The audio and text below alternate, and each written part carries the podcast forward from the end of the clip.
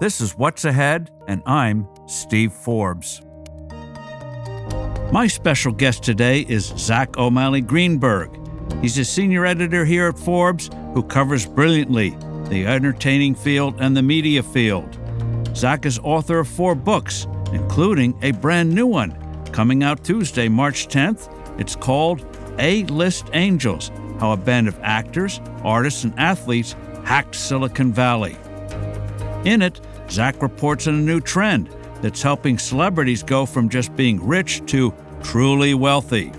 You know, for the first time, really in the history of fame, artists now have the ability to take their audience with them, whether it's through something like Patreon or Twitter or Facebook or Instagram. So it's it's a new frontier, I think, for entertainment. I'll talk to Zach about the Hollywood investors from his book in a moment. But now, what's ahead? Well, of course, the big news is about the virus. A lot of uncertainty, but of course, that is overhanging the presidential race, where in recent days amazing things have happened. Who would have thought that the Democrats, who pride themselves on youth, on diversity, would end up with a race with two old men? One's 77, the other 78. So there are more primaries coming. This is a race that we haven't seen really the kind since 1976, when Ronald Reagan, former California governor, challenged incumbent President Gerald Ford. That race went right to the convention. This one looks to be the same. We have several primaries this week. The big one that everyone is going to be watching on Tuesday is Michigan. Bernie carried that state narrowly against Hillary Clinton in the primaries of 2016, but Joe Biden is given a chance. Especially with Bernie Sanders' attacks on companies, workers don't always feel like they're working for corrupt companies, so Joe Biden could pull out a win here. Another state, Washington State, home of the People's Republic of Seattle. This should be prime Bernie territory. We'll see how well he does here. Other states include Missouri, Mississippi, Idaho, North Dakota. And their curiosity contest coming up. We all know the one last week, American Samoa, carried by Michael Bloomberg. Not a big enough victory to keep him in the race. But the curiosities this week, the Northern Mariana Islands. Yes, they send delegates to the convention, not to be outdone. The U.S. Virgin Islands is having a Republican caucus on Tuesday, and Guam is having a Republican contest as well this week. Now, in the economic news front, obviously, everyone is anticipating, bad things are going to be happening because of the disruptions from the coronavirus. But there are two big things coming this week. One, of course, is what's happening to prices. The Consumer Price Index comes out on Wednesday. The Producer Price Index, which is usually a forerunner of consumer price increases or decreases, comes out Thursday. But the big, big, big one this week everyone is going to be looking at is initial jobless claims. If they start going up, it means the economy is starting to slow. If it remains around the 200,000 or so, that means the economy is still holding up. And now, I hope you enjoy my conversation with Zach O'Malley Greenberg, whose new book, A List Angels, hits the stores and online on Tuesday, March 10th. You won't want to miss it. My special guest today is Zach O'Malley Greenberg. He's the senior editor at Forbes for Media and Entertainment. He has a new book out. It's called A List Angels How a Band of Actors, Artists, and Athletes Hacked Silicon Valley. Before we get to this fascinating book, a little bit about Zach. At the age of 14, he was reviewing, I think, video games, what was in Boy's Life. That's right. And he's a movie star. Tell us about the early 1990s. I, I must get your autograph before this is over. well, uh, first of all, thanks for having me on. And uh, yeah, I, in a former life, I was a child actor. Uh, I retired at age, uh, I think, seven or eight after playing the title role in a film called Lorenzo's Oil. It came out in the early 90s. You were Lorenzo. I was Lorenzo alongside Nick Nolte and Susan Sarandon. And um, after that, I auditioned for Star Wars for the role of Anakin and didn't get it, and uh, and then I called it quits. So, so here I am. I, I picked the only uh, industry that is uh, more uncertain and less lucrative uh, than acting. So here we are. and you uh, went to Yale. And now in this book, you talk about how uh, artists, in, in other words, it's Hollywood and Silicon Valley. And uh, the point you make in the, the thesis is is Hollywood traditionally was interested in cash. Silicon Valley equity is the name of the game. And getting the two to realize and come together, lots of ups and downs. Uh, this is a family station podcast, but none, nonetheless, I'll quote from your book Chris Rock, who said, I'll just use the F word F rich, let's get wealthy. That was actually Jay Z. Jay Z, okay. And and Chris Rock said, uh, Shaquille O'Neal is rich. The guy who signs his check is wealthy. So uh, let's start first your distinction between rich and wealthy. Yeah. Um, well, you know, I, I think you got to go back to the very beginning of the monetization of fame. So, talking early 20th century. You you go back and give the history of uh, Babe Ruth is the only one who really made big bucks and.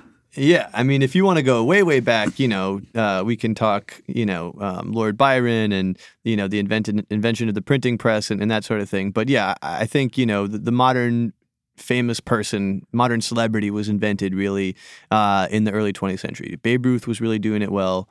Um, a lot of movie stars, though, you know, a lot of athletes, musicians didn't really have it so good. Um, they were essentially employees. They were paid like wage laborers. Um, and at the time, you know, if you if you go back and you look at even the biggest movie stars of the day, uh, they were not getting paid more than say a skilled professional like a doctor or a lawyer. And in fact, um, I believe it was James Cagney in the 30s threatened to leave acting and go into medical school at Columbia. And uh, his studio said, "Okay, fine, fine, fine. We'll we'll increase your salary." Uh, you know, it, but at that point in time, the two were were comparable enough that it was a valid threat. And in terms of uh, equity, you had some outliers like William Shatner with Priceline taking equity instead of cash. And uh, one of the things that Hollywood had to learn, you describe in the book, is patience.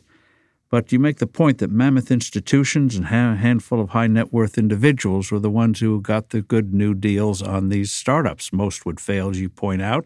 But by golly, when you hit, you had wealth. You weren't just rich.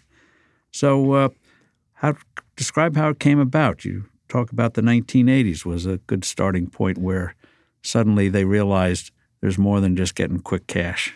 Yeah, the 1980s were were this turning point. You had, you know, in the wake of Curt Flood, uh, kind of kicking off free agency with Major League Baseball.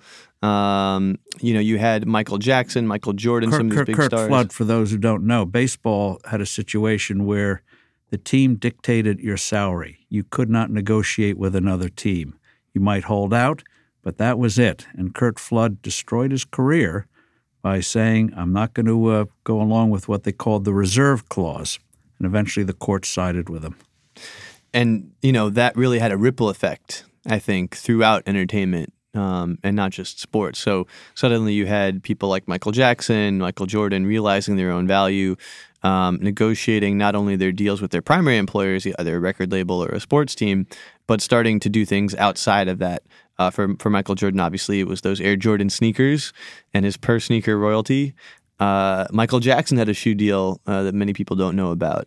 He had a Pepsi endorsement deal that was the biggest of its time, and uh, famously invested outside of the entertainment business um, in in a bunch of assets, including the Beatles publishing catalog, which was a almost Warren Buffett esque feat. Uh, buying it for forty-seven and a half million dollars, and um, eventually selling his share of it uh, post mortem for seven hundred and uh, fifty million plus, I believe. Probably get more today. Yeah.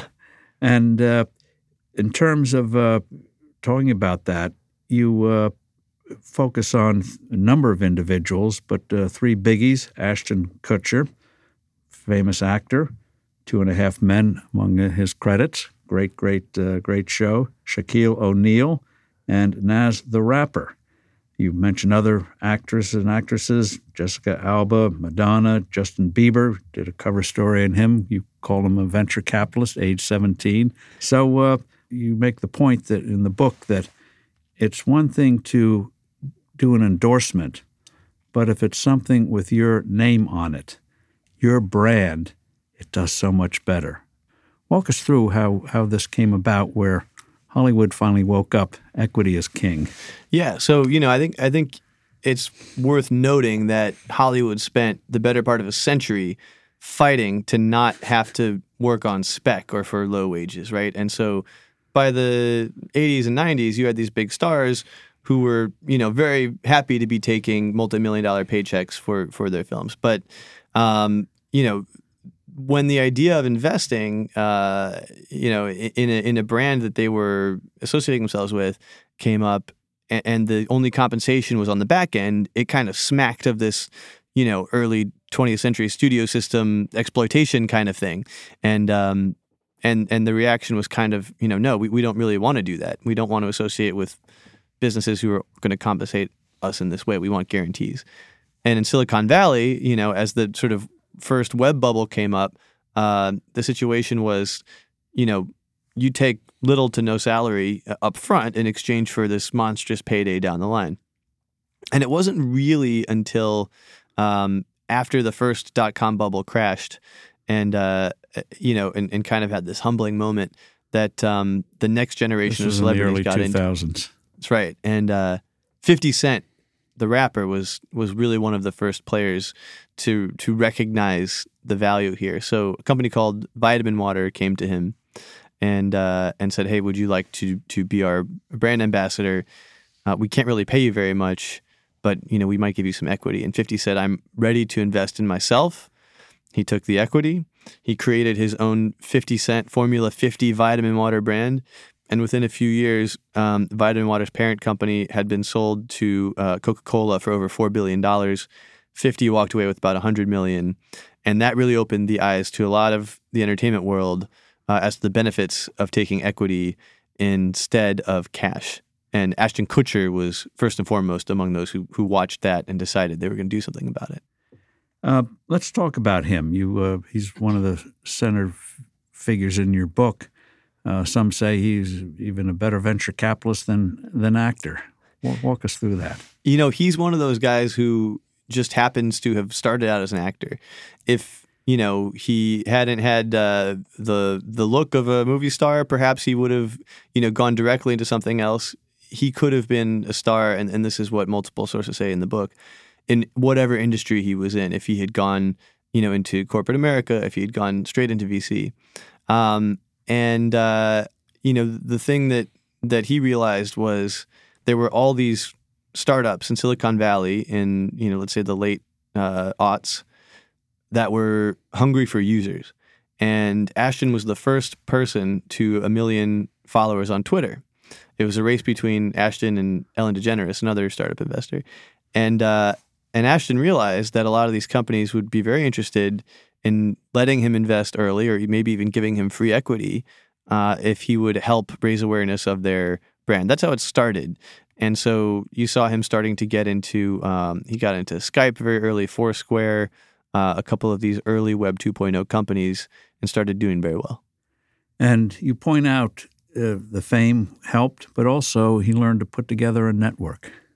That's right. Um, Ashton started connecting with a lot of the power players in Silicon Valley, and um, you know really developed what he kind of refers to as a syndicate of investors. And you know, again, in one of the ways that Silicon Valley is different from Hollywood, um, there's more opportunity for collaboration uh, in terms of investing in Silicon Valley than there is, you know, like let's say in the record business where you're trying to sign an artist away from another label in this case, um, different venture capital firms might fight to lead the round, but different angel investors can come together and be part of the same uh, fundraising round. So that's kind of what Ashton realized, and he started looping in more people in Silicon Valley and more people in Los Angeles, and um, and really building this network for himself that generated all kinds of deal flow. So the opportunity to invest in some of the companies that he later would, Uber, Airbnb, Spotify, etc and uh,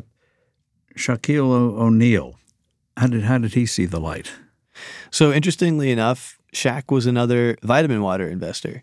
Uh, he also cashed in when that company got sold to Coca Cola. A few people know. Um, but Shaq is, is funny. I mean, he's a he's a huge personality. Uh, you see him all over the place on, on TV, uh, in commercials, and what have you. But uh, a lot of people don't realize that he was one of the very earliest investors um, in terms of celebrities getting into startups. And he invested in Google before it went public. So this was we're talking you know in the mid to late '90s. And I interviewed him for the book, and he told me the story of how it came about. Very unusual. He was at a restaurant playing with some kid who came up to him. Um, you know, oh, you're Shaquille O'Neal. I'm a big fan. And uh, the kid's dad came over and and basically said, you know, hey, I've got an opportunity for you. One thing led to another, and uh, Shaq was invited to invest in Google before it went public. And um, you know, it's just been an amazing uh, return, as you could imagine. Even if you had gotten in on day one of the IPO, you would have done really well on Google. You got in before that, and and you know, e- even if you'd only invested, uh, like let's say a a low to mid five figure sum, which is sort of generally what most of these stars do, um, you know, you're looking at a probably order of magnitude uh, in, in, terms of a return. And uh, Nas, the the rapper, An- another great example, and and in fact, I think if you look at the uh, the totals, Nas and Ashton Kutcher have the most venture investments of of any celebrity, uh, just in terms of you know total uh, number of companies that they have a stake in. Uh, though you know not clear in terms of overall value because it's it's a little harder to calculate that. But Nas is somebody who grew up um, in the housing projects, uh, the Queensbridge houses in, in um, over in Queens, uh, New York, and you know came out of of that milieu in the early '90s. Was considered one of the best rappers of all time, but always trailed his musical peers like Jay Z, uh, for example, in terms of um, wealth. Jay Z is hip hop's first billionaire, uh, and for the longest time, Nas didn't really show any interest in you know the financial side of things. But then he met a 30 under 30 alum, a manager by the name of Anthony Saleh. Um, again, you know, in the early Web 2.0 days, and uh, and Anthony recognized that Nas had this incredible amount of credibility as an artist, and you know that, that he could come in and, and really provide value to some of these companies. And so one of his first was a company called Genius, which used to be called Rap Genius. And uh, it was founded by three Yaleys who loved hip hop and they wanted to have, you know, um, sort of a centralized database for lyrics where you could annotate and analyze. And Nas came on and invested uh, along with Ashton Kutcher and some others. And um, he became the first verified rapper uh, on this platform, one of the first verified rappers. And, and he, what he what he really did was lend credibility to this kind of upstart site created value, uh, which then was realized in um, in the equity that that he already uh, controlled. You know, kind of increasing in value. Kind of synergy. Yeah. S with a dollar sign. Yes. and uh, Troy Carter had an interesting career. Troy Carter is another another fascinating name um, who I talked to a bunch for this book, and you know, gained a lot of fame for managing Lady Gaga through her rise and um, up, you know, up into superstardom. But one of the things that he was always very clued into was this venture capital community um, and, and the sort of same syndicate that Ashton Kutcher, Guy Oseary, and all these characters were involved in. And um, you know, Troy grew up in Philadelphia. Uh, he didn't have a lot of money growing up. Uh, he wanted to be a rapper. Realized pretty quickly that he wasn't very good at that so immediately went into other aspects of show business. He worked as an intern for Diddy. He uh, he did all kinds of different things, um, and and eventually ended up managing Lady Gaga. Which, if you think about it, in you know 08, 09, as social media was really coming into being, um, the biggest music stars at that moment were Lady Gaga and Justin Bieber, and as a result, those two stars and their managers uh, had access to all these companies that were suddenly very hungry for new users that were growing. Um, you know, through through Twitter and through Facebook and such, and um, you know that generated a ton of deal flow. And um, certainly Troy Carter managing Gaga and Scooter Braun managing Justin Bieber were able to to really take advantage of some of that uh, to get into that space for themselves and for their clients. And uh, you also touch on the importance, uh, where they realize the importance of platforms.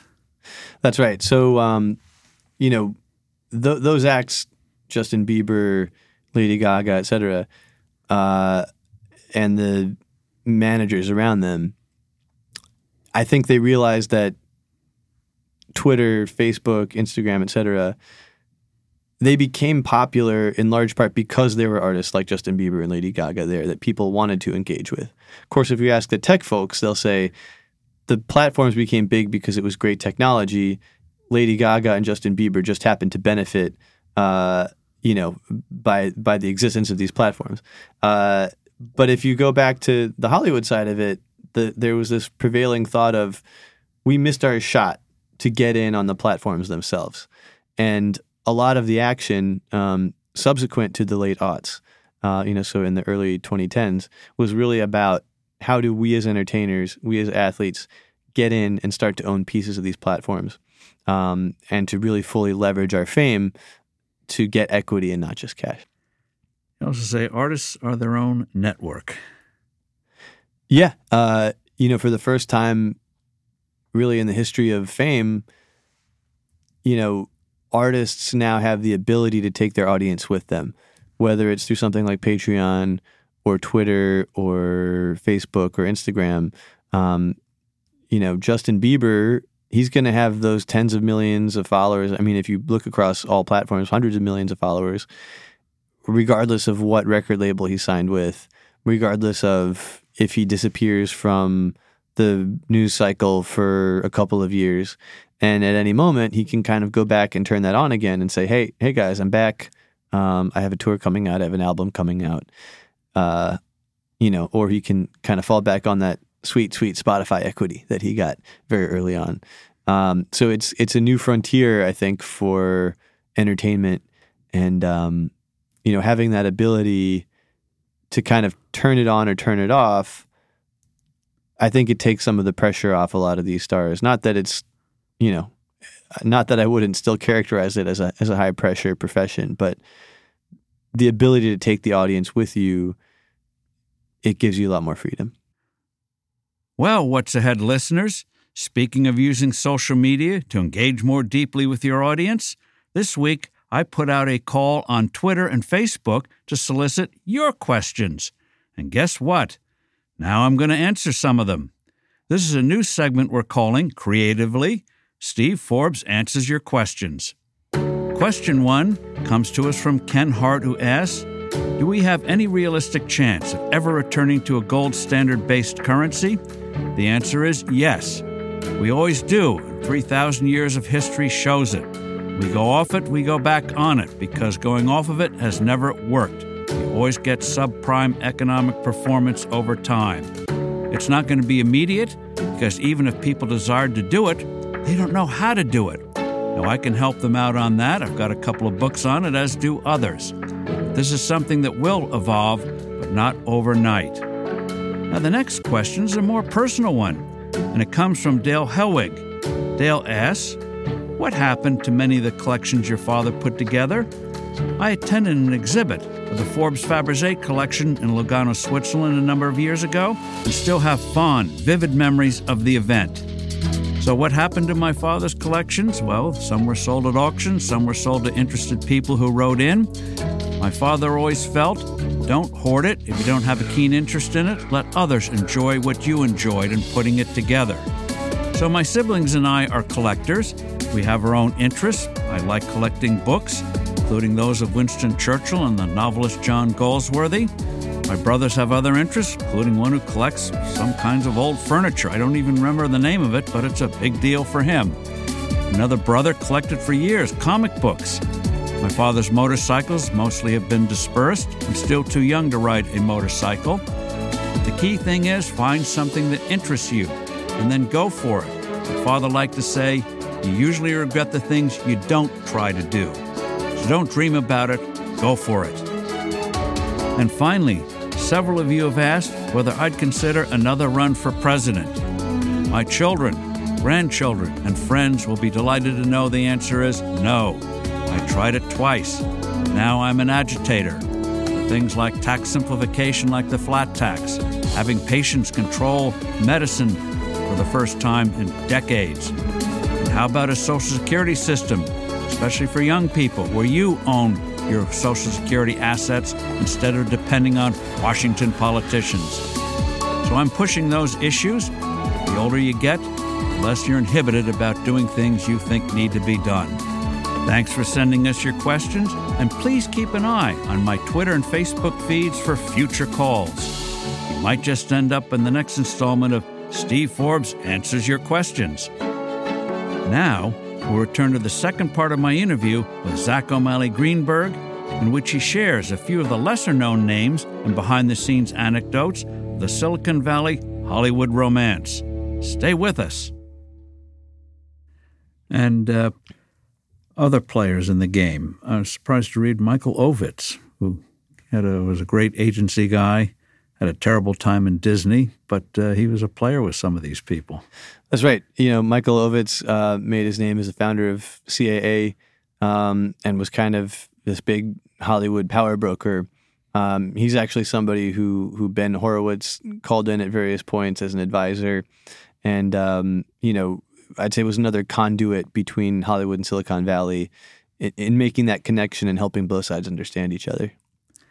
And uh, people we might not know, uh, Michael Yanover, is that how you pronounce it? Yeah, another CAA guy. Uh, basically, you know, again, one of these connectors between Southern California, Northern California, and um, you know, some of the deals that he worked on uh, you know, included trying to woo um, YouTube folks or the you know to to try to create a like a, a more um, formal line of connection between these you know this platform that was starting to put out a ton of video and, and actual professional content creators that were over on the on the CAA side.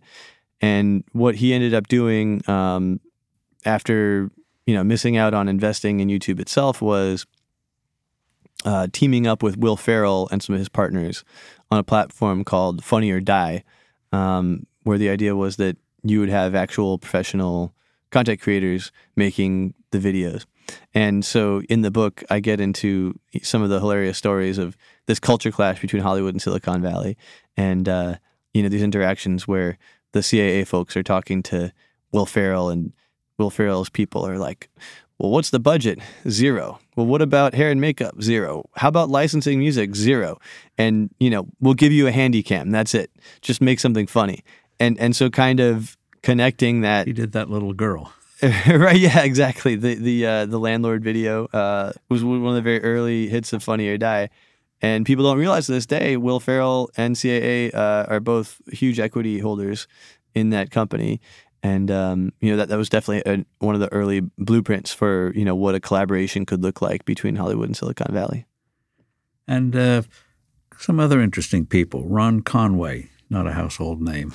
Yeah, Ron Conway outside of San Francisco, probably not a household name, um, but he was one of the people on the tech side who who really decided, you know, there's something to be done here in joining the creative world, the athletic world, with the venture capital world. And uh, so a lot of the the earliest investors were people who had a reason to be around San Francisco, um, from MC Hammer, who's from the Bay Area, to uh, Joe Montana, who was a, a pal of Ron Conway. And you know, I think one of the things that gets overlooked sometimes is just when you're at a certain status in society, you tend to rub elbows with people who are who have that status as well.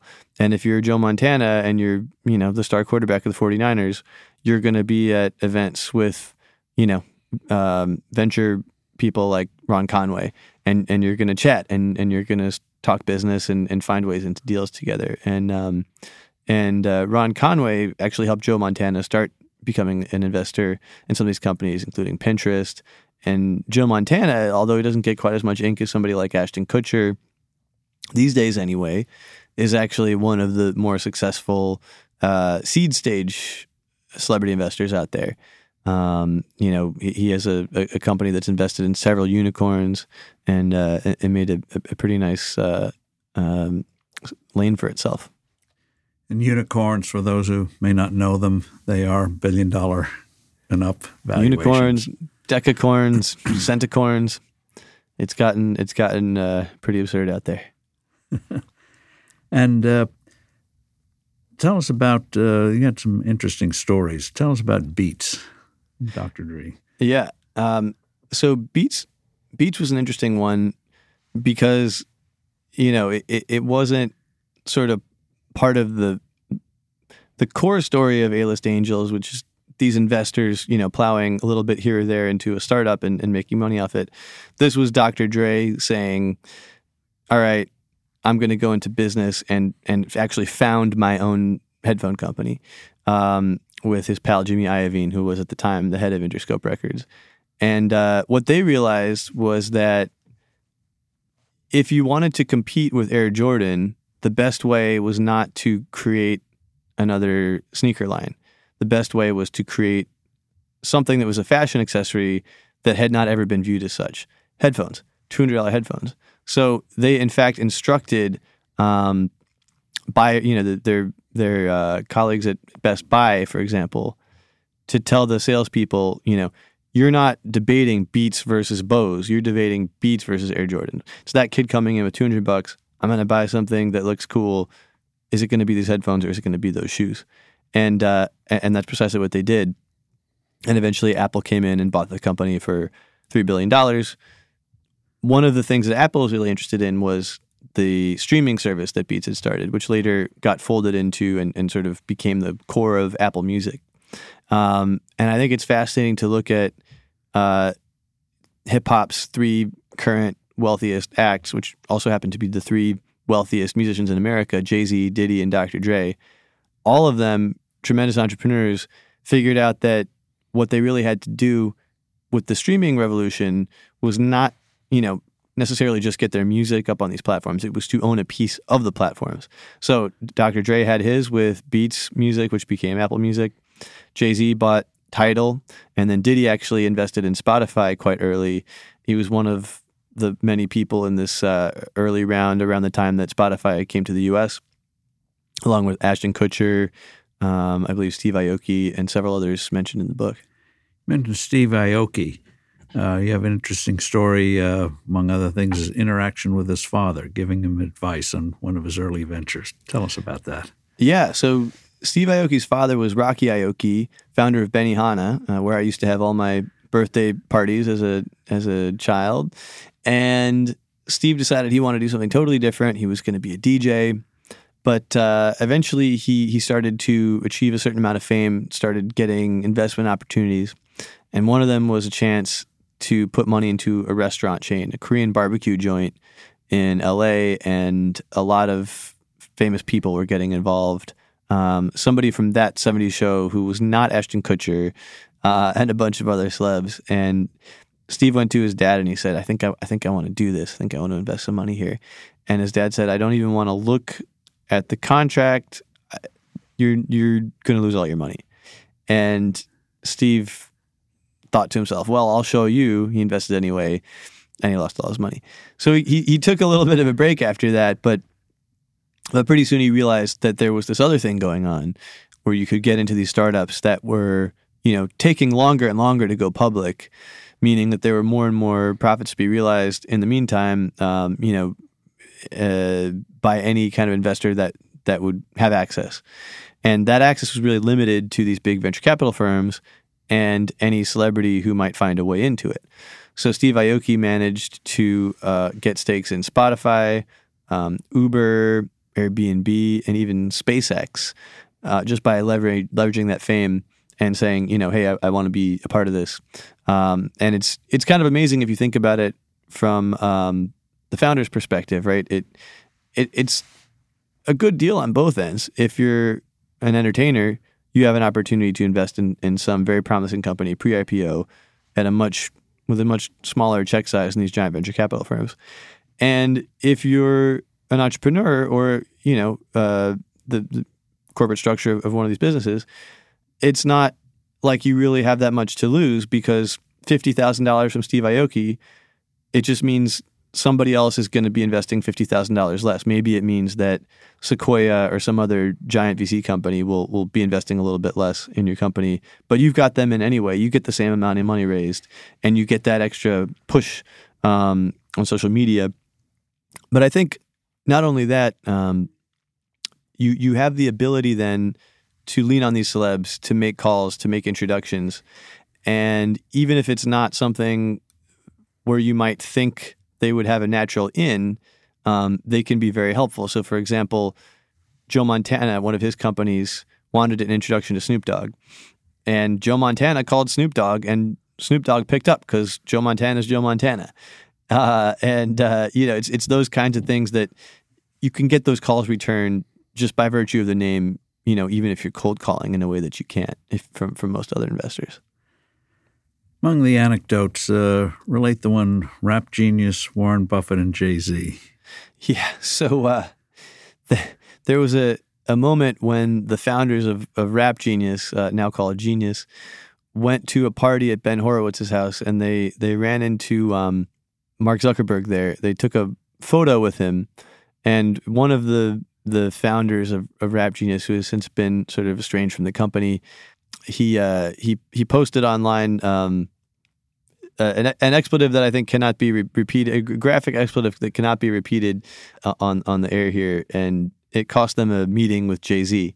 Uh, he bailed out. He was like, "I'm not interested in, in dealing with these guys." So, there, you know, there were a lot of the, these lessons got learned along the way. I think um, by some of the founders, and you know, even with entertainers who are used to a lot of publicity, you have to be careful not to draw the wrong kind of publicity. right, despite what they say, and. Uh, and another interesting person was Jack Conte of uh, Patreon. One of these ideas that uh, you, for a few dollars, can uh, help a specific artist or a program. Yeah. So Jack started out um, with his now wife uh, in this band called Pomplamoose, and they did popular covers of songs. Grapefruit in French. Yeah, yeah, yeah. They spell a little different, but uh, you know, same idea. And they discovered that they were immensely popular, but they really were not making any money off these videos because of the way the rate at which you, you the the rate at which you monetize YouTube spends, YouTube plays. So the, the ads are uh, well below the minimum wage. Right, right. Uh, and so Jack decided, well, why don't I create my own? You know, and I think that's sort of the attitude of a lot of these characters in the book. Um, can I can I create something for myself? Can I make my own thing? Can I make my own better mousetrap? And uh, and that's that's basically what Jack did. He created Patreon, and it would the idea was to create a space where creators could say, "You pay me a certain amount of money per month or per unit of content." and I will provide this for you. And you can have different tiers of participation. So maybe you pay me a dollar a month, and that gets you one song per month. Um, but maybe you pay me five hundred dollars a month, and I call you, uh, uh, you know, to wish you a happy birthday once a year, and uh, you know, uh, something like that. you know, it goes all the way up in some cases to tens of thousands of dollars for private concerts, and kind of really, you know, creates a way that you can monetize um, this concept of super fans, right? If you have, you know, maybe you only have ten thousand fans, but they're extremely dedicated, and you know you'd rather have ten thousand fans spending you know hundred dollars um, a month than uh, or hundred dollars a year, let's say, than you would have um, hundred thousand fans spending one dollar a month. Right. Uh, that that's kind of the attitude, and, and and that's kind of the situation that Conte found himself in and, and was really trying to um, to boost with the creation of Patreon. But Patreon, you know, I think the reason that it ends up in this book is, you know, not necessarily because it has celebrity investors, which now it does, but it started off with this one. I mean, he wasn't even really famous. This one, you know, musician um, creating this platform and then going to Silicon Valley and getting funding to help build it out so that other creators, other entertainers could have that same kind of experience um, and in monetizing their own work. And uh, amazing energy. Uh, while he's doing Patreon, he's also uh, doing a hundred music videos a year. That's phenomenal. He's uh, one of the hardest working people in show business. And when I interviewed him for the book, he said it wouldn't really be possible without his business partners and his life partner, his wife, you know, managing sort of the other halves of of both the band um, and the and the business as well. And uh, one of the things he said uh, in terms of, uh, you point out, obviously, in that business, a lot of failures. Uh, you're not always going to hit a home run. And he said you have to muster it up and just keep going. Yeah, Jack talked to me a lot about just the the slog of creating a startup. It's not easy. I mean, and it's not easy launching one's own career as a musician either. There's a lot of kind of overlap there. And he said, you know, um, specifically with creating a startup, there are moments when you just want to give up and you're just you're getting hacked, you're getting you know complaints, you know, people are writing unflattering things about you and and you're sitting there and you're doing your best and you're trying to learn on the go and make it work and and it's just about picking yourself up every time and doing it all over again, which I think is kind of the the entrepreneur story in general, right? Whether you're an entrepreneur in a traditional business sense or you're an entrepreneur as a as a musician, uh, you know, where you're your own business, you just have to pick yourself up and and go and do the thing again. And like Jay Z likes to say, a loss ain't a loss; it's a lesson. What can you learn from that mistake? What can you learn from that obstacle that you overcame? Uh, the interaction between the two worlds. Uh, you point out it's not been smooth. You've had uh, when the bus came, everyone, a lot of them just went back to, to their old ways. What's the state today? Is it a maturation stage where they know these things happen, or is it the kind of thing, well, he's doing it, she's doing it, I'm going to do it. Oh, they lost money, I'm out. Yeah, you know, I think that um, certainly in California, uh, it has become something of an efficient market. All of the celebrities know where to look, you know, to get teamed up with some of these startups and vice versa. But where the interesting opportunities are now, um, I think, are are you know in in other markets, uh, you know, and with smaller celebrities, let's say the B list angels, there are plenty of very early stage startups that would love to have a celebrity on board um, but they don't really know where to find the right celebrities. And you know, conversely, if you're a a 20 year old you know football player or musician and you're you're just becoming famous for for your craft you know you're just kind of navigating that you probably don't know where to look um, for you know these investment opportunities so uh, th- there I think there is definitely still you know some some ground to be covered there and it's also worth noting of course you know um, major caveat in, in this whole trend is nobody's saying that that entertainers should go out there and invest 100% of their earnings in, you know in risky startups. And we're talking 5 to 10% of, of a portfolio max um, because entertainers do have very you know unpredictable careers and startups can be very unpredictable and in fact most of them fail. Um, it's just if you if you invest a little bit and enough of them you're more likely to hit really big on one, and you know, one grand slam can make up for ten strikeouts. Uh, it, it's not baseball where where you know you're gonna be kicked out of the league if you're batting um, if you're batting hundred. You know, you, you want to have um, you just want to have more irons in the fire. But they have learned the lesson that, uh, as a whole, startups are better than endorsements.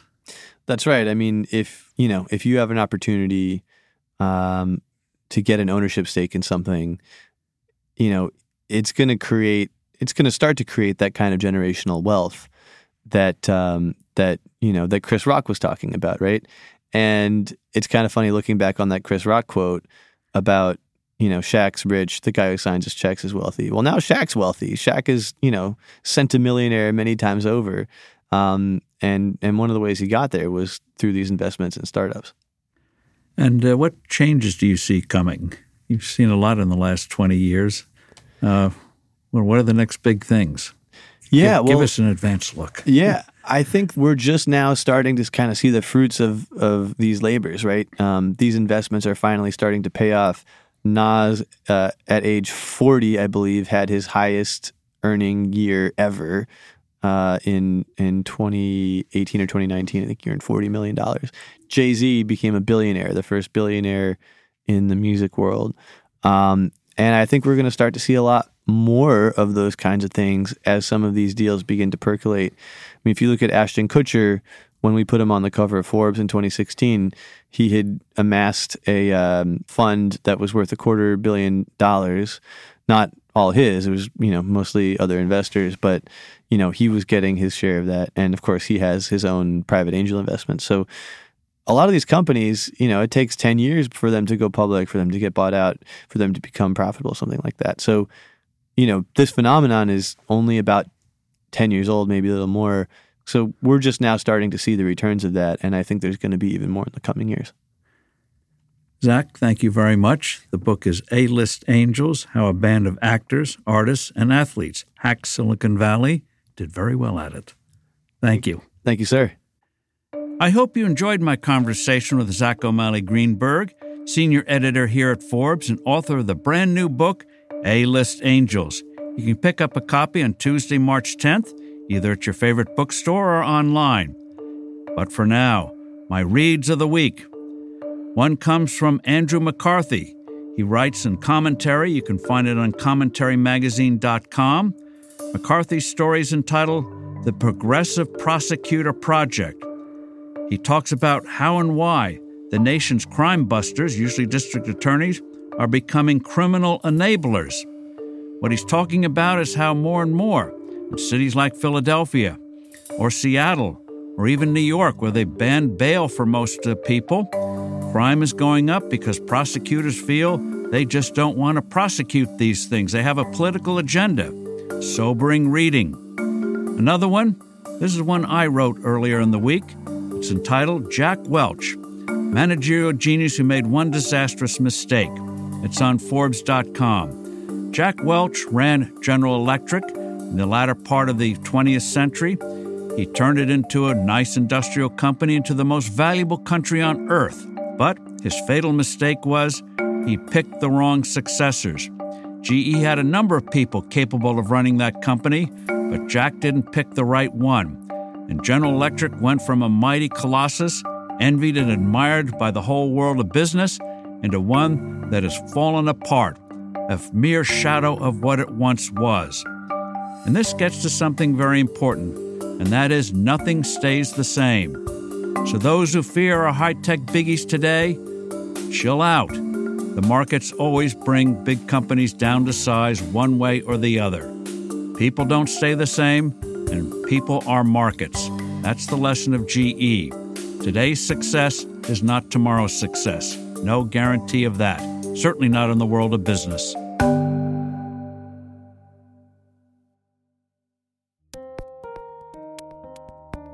Thanks for listening to What's Ahead. I'm Steve Forbes, looking forward to next week. And if you could rate, review, and subscribe to this show, we at Forbes sure would appreciate it.